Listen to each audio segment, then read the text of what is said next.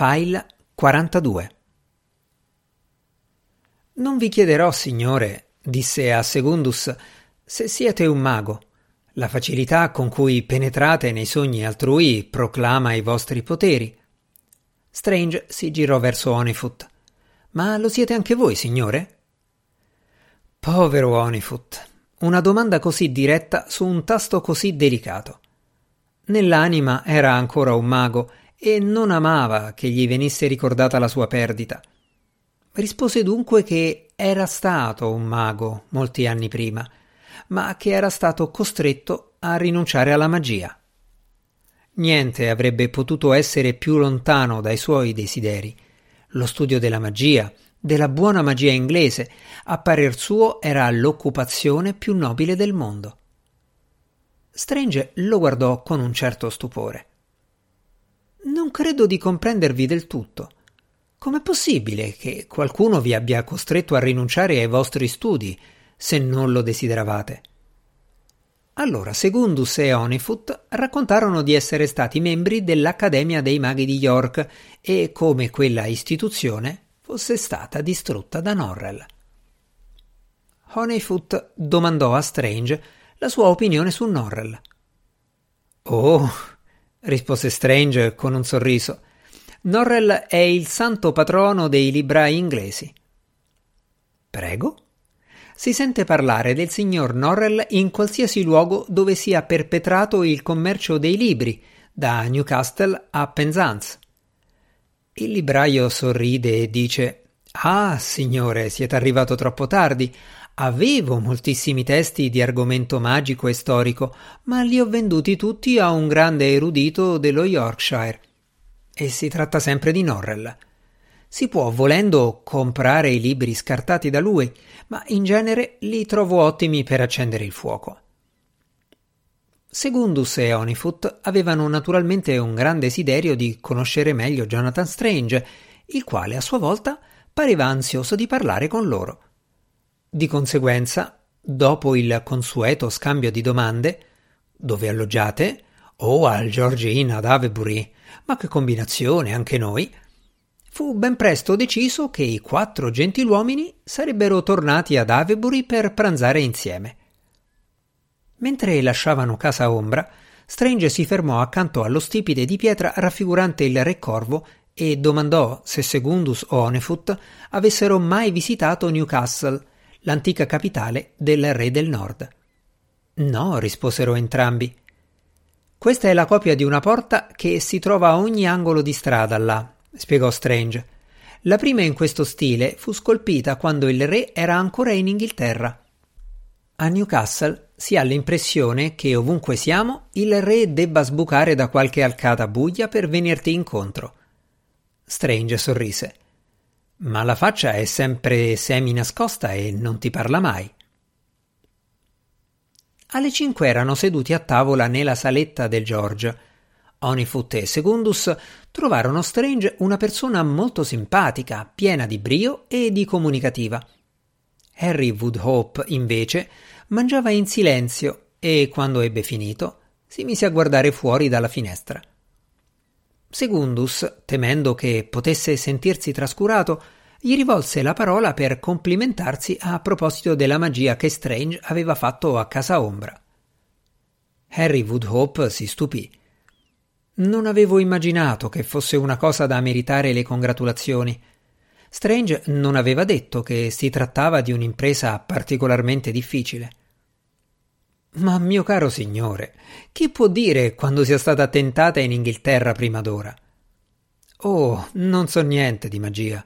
Credo che sia un soggetto alla moda. So che se ne parla sui giornali, ma un uomo di chiesa non ha tempo per leggerli. E poi sono amico d'infanzia di Strange e conosco la sua volubilità, perciò immagino che se ne stancherà presto, come fa con tutto. E con ciò si alzò da tavola dicendo che sarebbe andato a fare un giro per il paese, augurò la buonasera a Onifoot e a Segundus e uscì. Povero Harry, disse Strange quando il signor Woodhope li ebbe lasciati. Suppongo che lo abbiamo annoiato a morte. È stato molto gentile il vostro amico ad accompagnarvi, visto che non ha nessun interesse per l'argomento, osservò Honeyfoot. Oh, certamente. D'altronde, sapete, è stato costretto a farlo quando si è reso conto di come sia tranquilla la nostra casa. È in visita da noi per qualche settimana, ma viviamo in un posto molto isolato e io credo di essere completamente assorbito dai miei studi. Secundus domandò a Strange quando avesse cominciato a occuparsi di magia. La primavera dell'anno scorso. E siete arrivato a tanto? Esclamò il signor Onifoot. In meno di due anni. Mio caro signor Strange, ma è straordinario. Davvero lo credete? A me sembra di aver fatto ben poco. D'altronde non ho potuto rivolgermi a nessuno per avere qualche consiglio. Voi siete i primi confratelli maghi che abbia mai conosciuto e vi avverto che intendo farvi restare alzati fino a notte fonda per rispondere alle mie domande.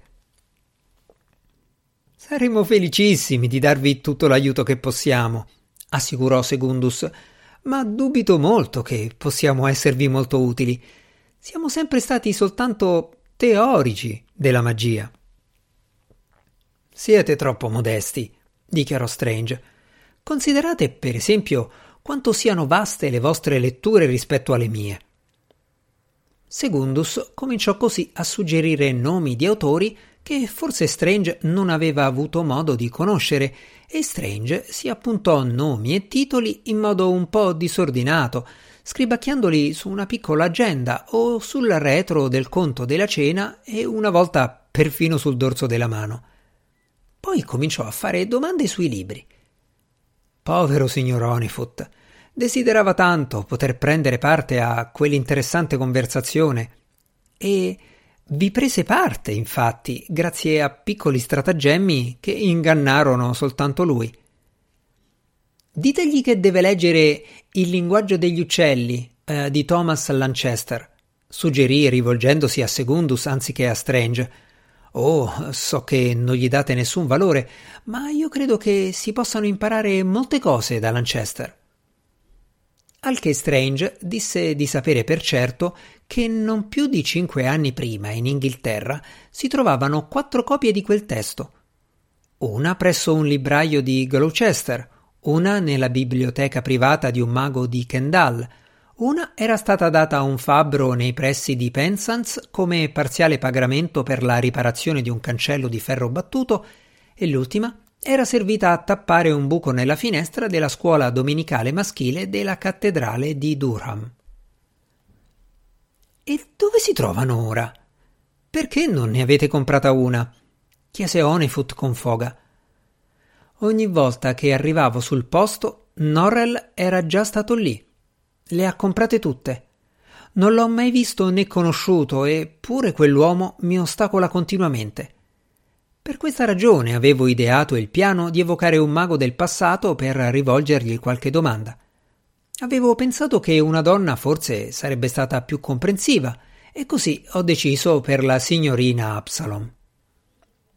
Secondo scosse il capo. Come mezzo per apprendere mi sembra più spettacolare che utile. Non riuscite a trovare un modo più semplice? Dopotutto, nell'età dell'oro della magia, i libri erano assai più rari di oggi, eppure gli uomini diventavano maghi comunque. Ho letto la storia e le biografie degli aurei per capire come avevano cominciato, disse Strange, ma sembra che a quei tempi, quando si scopriva di avere qualche attitudine per la magia, immediatamente si andasse da qualche altro mago, più vecchio e più esperto, per farsi prendere come apprendista. Allora dovreste rivolgervi a Norrell, esclamò Onifoot. Davvero dovreste farlo? Oh sì! insistette, vedendo che Segundus era sul punto di obiettare. Norrell è un po' riservato, è vero, ma che importanza ha?